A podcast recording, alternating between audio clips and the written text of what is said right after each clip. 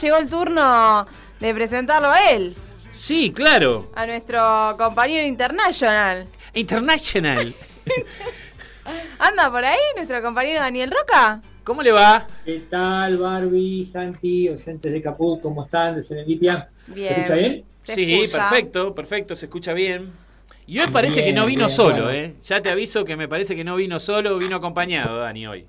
Sí, vamos a ver cómo estamos con, la, con el audio con el amigo Juan Luis Ortiz, que está del otro lado de la cordillera. ¡Apa! International, Hola. International es esta. Hola amigos, no sé cómo está el audio desde acá, del otro lado de la cordillera.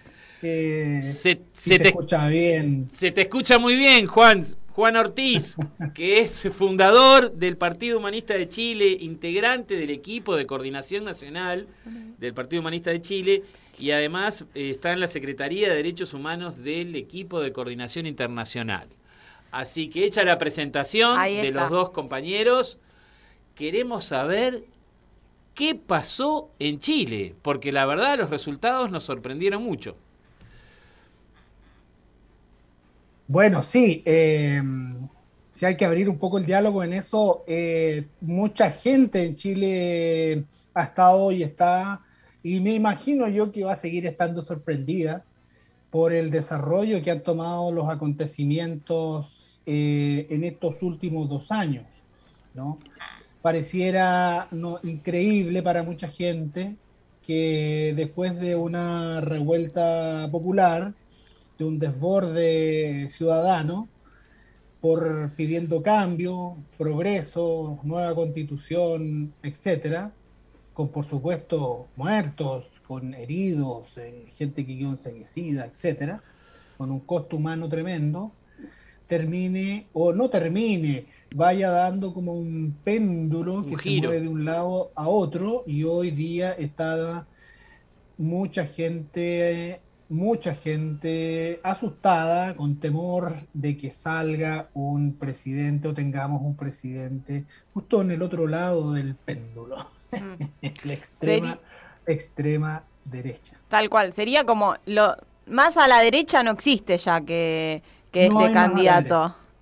Es como Es la derecha de la derecha. Claro, es a- a, temible. la derecha de Pinochet, o sea, que no, imaginemos, sí, sí, no. sí, sí. Es terrible y la verdad es que a mí, tal cual estaba pensando justamente esto, me sorprende cómo vienen de un, o sea, a ver, de, de- de lo que dice mm, Juan. Juan, vienen de, digo, copar las calles, eh, digo, se había despertado el pueblo chileno, que Exacto. era una noticia que nosotros acá realmente eh, festejábamos, digamos, porque bueno, llegó la hora del cambio y ahora vuelve todo para atrás. ¿Vos por qué crees que es esto? Además de por el miedo, digamos. Claro, efectivamente el miedo es, un fa- es uno de los factores. Eh, está en el sustrato, me parece, yo no soy sociólogo, pero me parece que eh, está en, el, un sustrato muy profundo en el, pueblo chileno. ¿no? Por un lado, el temor al comunismo, ¿no? que viene con... Y por el otro lado, un temor al fascismo. Y todo ese temor, por supuesto, se ha generado y se ha transmitido generación tras generación por eh, básicamente por la dictadura feroz de Pinochet que hubo en Chile, ¿no? Entonces ha generado ese temor de fondo en ambas direcciones. Esa es una, esa es una explicación que puedo darles, queridos amigos, y saludarlos y agradecerles eh, la oportunidad de estar en, en Radio Caput con ustedes conversando estas cosas eh, internacionales. Después tengo otra hipótesis que también la quiero compartir, eh, si hay alguna otra comentario de ustedes. Avanti, avanti, Sí. avanti, Juan. No sé, Dani, que si querés preguntarle algo. Eh, no, no, prefiero que eh, desarrollarlo, Juan. Adelante. Mira, eh, la segunda cuestión, eh, parada en este sustrato de temor, que se abre en dos caminos, uno fascista y un temor de fondo a la gente, eh, cuya raíz debiese estar en la historia cercana relativa a la dictadura de Pinochet. Pero también existe otro, otro fenómeno que me parece que es bastante más eh, mundial, vamos a decir, que es que el sistema político en Chile Bueno, el sistema en general, vamos a decir, el sistema como, como una cosa más ya más mundial, pero en Chile la, de rescato por los chilenos. El sistema político tiene la, tiene la facultad, tiene la pericia de poder fagocitar, o como sería, incorporar, metabolizar y eh, todos los eh, explosiones de rebeldía y de cambio y poderlas procesar internamente y dejarlas básicamente en el mismo lugar en que estaban. ¿no? Em, tiene esa habilidad, bueno, son leyes hechas por, eh, por políticos.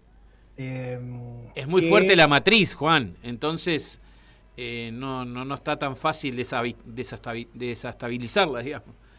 Sí, eso es lo que yo pienso que es una segunda hipótesis que se que planteo, digamos, que es eh, esta especie de corporación de políticos, eh, vamos a decir de lado y lado, yo estoy en un partido político, como ustedes saben, más adelante vamos a hablar de ese punto, pero una corporación que es bastante cerrada, que no deja eh, entrar a la diversidad, que es bastante vamos a decir, tienen bastantes acuerdos entre ellos.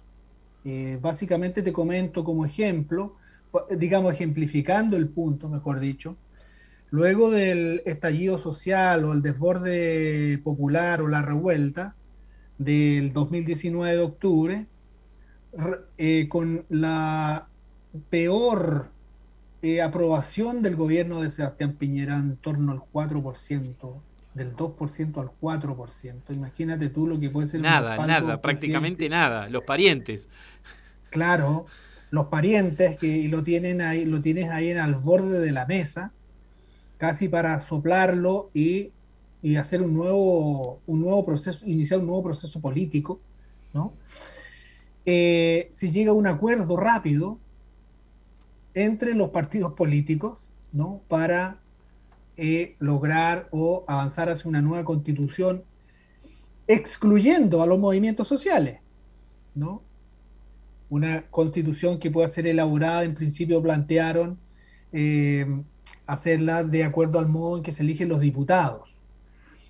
Elegir diputados en Chile no es algo sencillo por estas mismas leyes de encierro que tiene el sistema, que comentaba al principio y hubo un esfuerzo gigantesco por parte de los, entre comillas, independientes, es decir, gente que está interesada en cambiar las cosas, pero que no está afiliada a ningún partido, y muchos de ellos son contra los partidos, justamente porque no responden a las necesidades reales.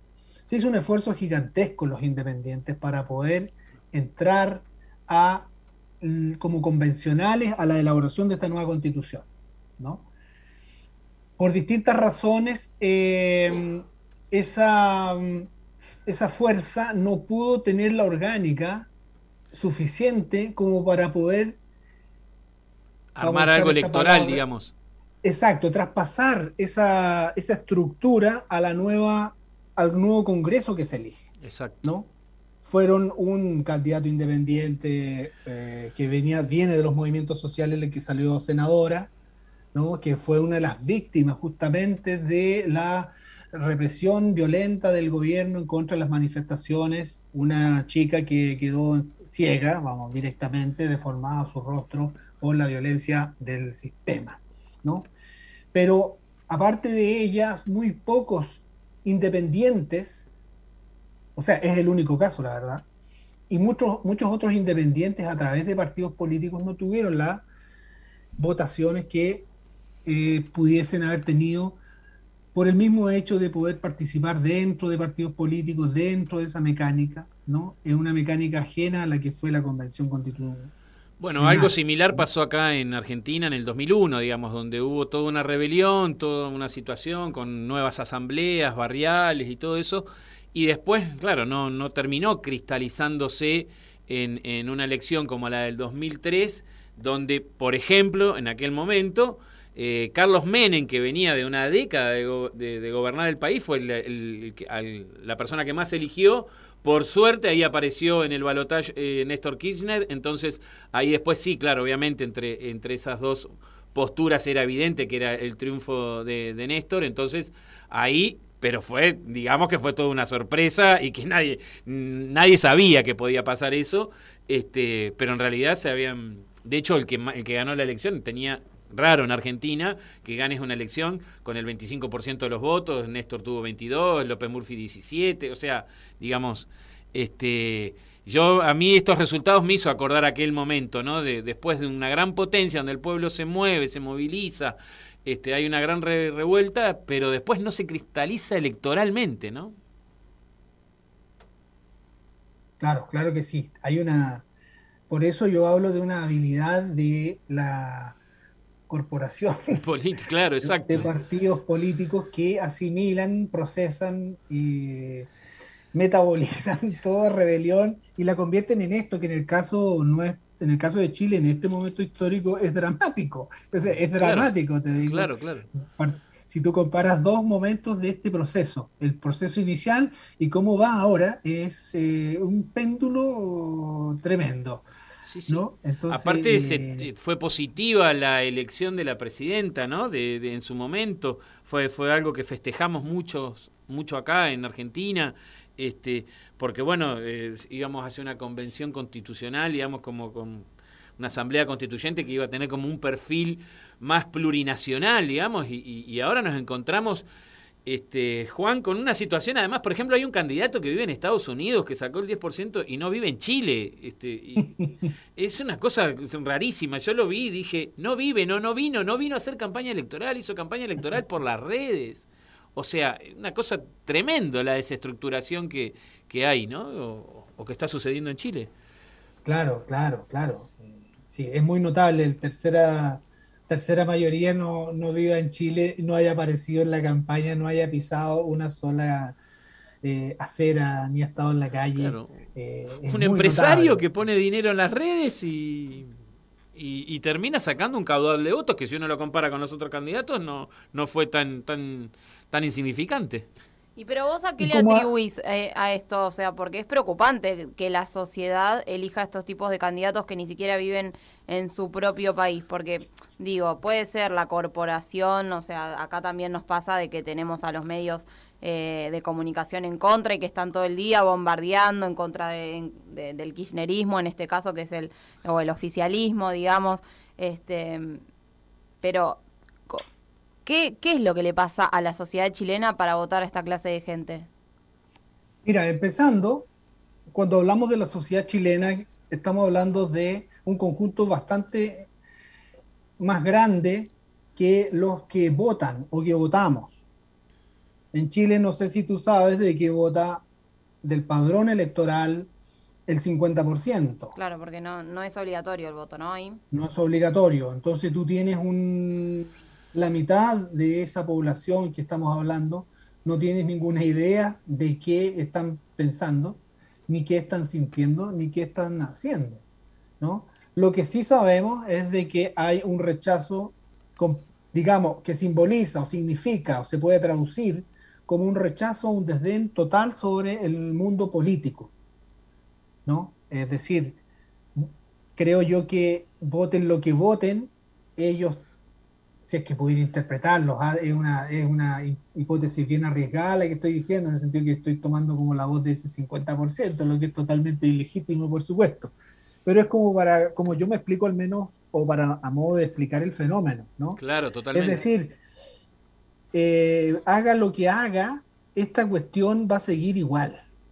Y que de algún modo tienen razón, ¿te fijas? Claro. Es decir, hay un movimiento social, hay un desborde que piden cambio, que se va a una nueva, se da una nueva constitución, pero empiezan poco a poco algunos a negociar por ese mismo pueblo eh, con, en este caso con, el, con Piñera y sus socios, a negociar una salida con un acuerdo de paz y de nueva constitución. ¿no? Ese fue el acuerdo y en el cual Gabriel Boric firmó sin el respaldo de su propio partido, y sin el respaldo de lo que en ese momento era el Frente Amplio, que era incorporado, entre otros, por el Partido Humanista, y sin el respaldo de los movimientos sociales. Sin embargo, él firmó este acuerdo y de algún modo eh, enganchó, engarzó, encadenó el proceso a que se, se eh, llevara adelante por la vía, llamémosla, de institución formal, que es la de los partidos políticos, y no a través de asambleas barriales o de un modo en la cual los, ese pueblo que estamos hablando pudiese participar, ese 100%, en asambleas que se puedan organizar desde el Estado. Eh, con debates, deliberaciones y, y vinculantes e incumbentes.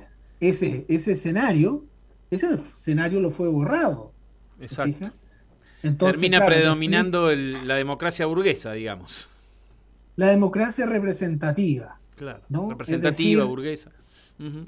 Muchos eligen a pocos y esos pocos traicionan a muchos.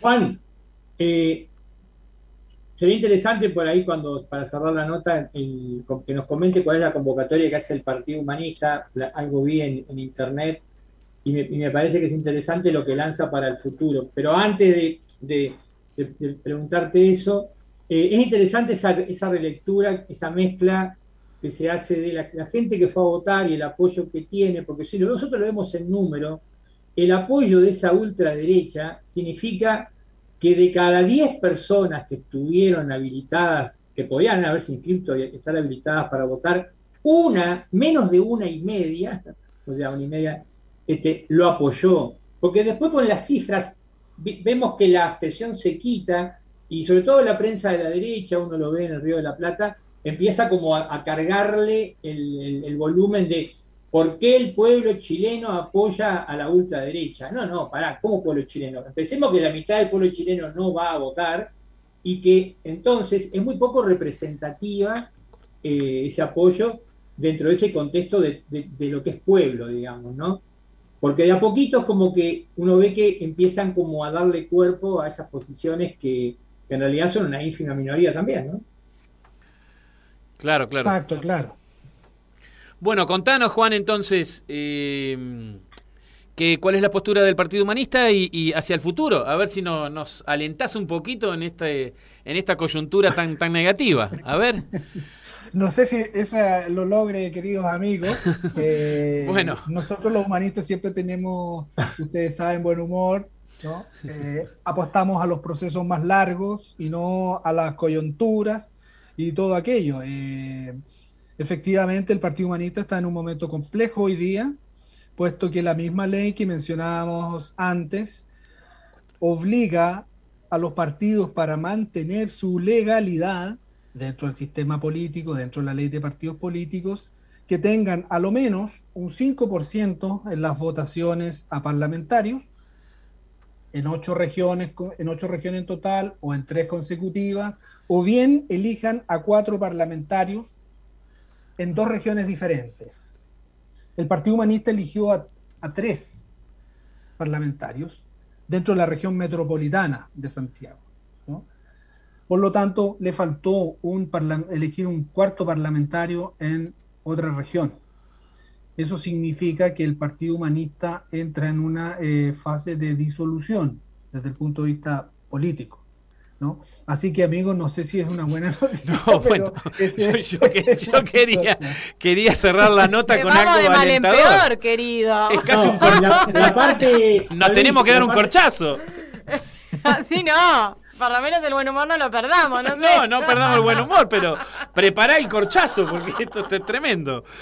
No, tremendo. La parte, la parte que me parecía interesante era la convocatoria que hacía el PH, por un lado la postura en segunda vuelta, y por otro lado la convocatoria que hace a que se convoque nuevamente a elecciones cuando eh, se sancione la nueva constitución. Exacto, eso sí, eso lo escuché y me parece muy, muy interesante. Claro, nueva constitución, nuevas elecciones. Así es. Por nuestra parte, eh, em, no vamos a, dejar las banderas eh, por de ninguna manera, ¿no? Esperemos, esperemos que no dejen la bandera. Pero Juan, nos dijiste que estaban, estaban desapareciendo, digo, entonces digo.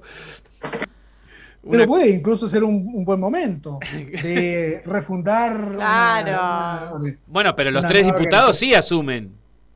Sí, no los tres diputados, por supuesto, sí asumen. Van a quedar como bajo otro partido político, no saber. Eh, claro, y puede surgir eh, a lo mejor no un partido humanista, sino dos o tres. Bueno, pero de todas maneras, eh, el humanismo no, no, se va a la casa, no nos vamos a la casa. Ojalá, ojalá. Es más, con el avance de la derecha, si hay algo que le hace falta a Chile es más humanismo, ¿no?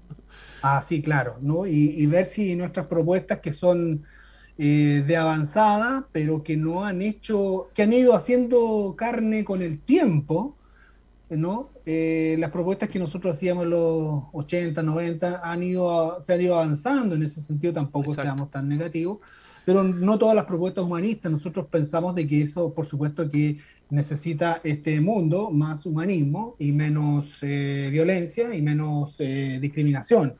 ¿no? Esa bandera, por supuesto, que nosotros la vamos a llevar hasta el último día de, nuestras vidas, por lo menos estoy hablando de mí.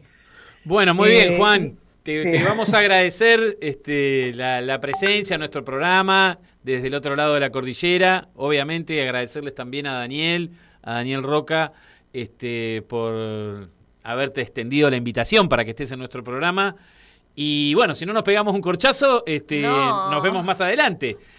Ay, Dios mío. No, no vemos todo lo contrario, vemos el, futuro con mucho optimismo, a pesar de que tácticamente se ve oscuro, pero pensamos que eh, esto mismo nos puede llevar a un, a un, a un estadio, a, a, un nivel de mejor política. Eh, vamos a seguir en eso y, confiamos también en la nueva constitución, de que pueda hacerse unas nuevas elecciones. Nosotros estamos empujando por eso con el Partido Humanista y incorporando algunas también, empujando para incorporar algunos conceptos sociales y políticos que nos parecen de interés para todos. Buenísimo, Juan. Yo les agradezco la oportunidad, eh, amigos, de invitarnos a, este programa tan interesante y con un nombre tan curioso que acabo de enterarme qué significa. Eh, Muy bien, buenísimo. Es un, hallazgo, es un hallazgo valioso. Yo no sé si haya sido este el caso. y sorpresivo, eso sí. Eso sí, sin duda. Bueno, les mandamos un abrazo a los dos. Dani, nos encontramos en dos semanas. Dale, cómo no. Gracias. Abrazo, Juan, y a todos los humanistas y a, todos los chilenos. Abrazos. Muchas gracias. muy bien.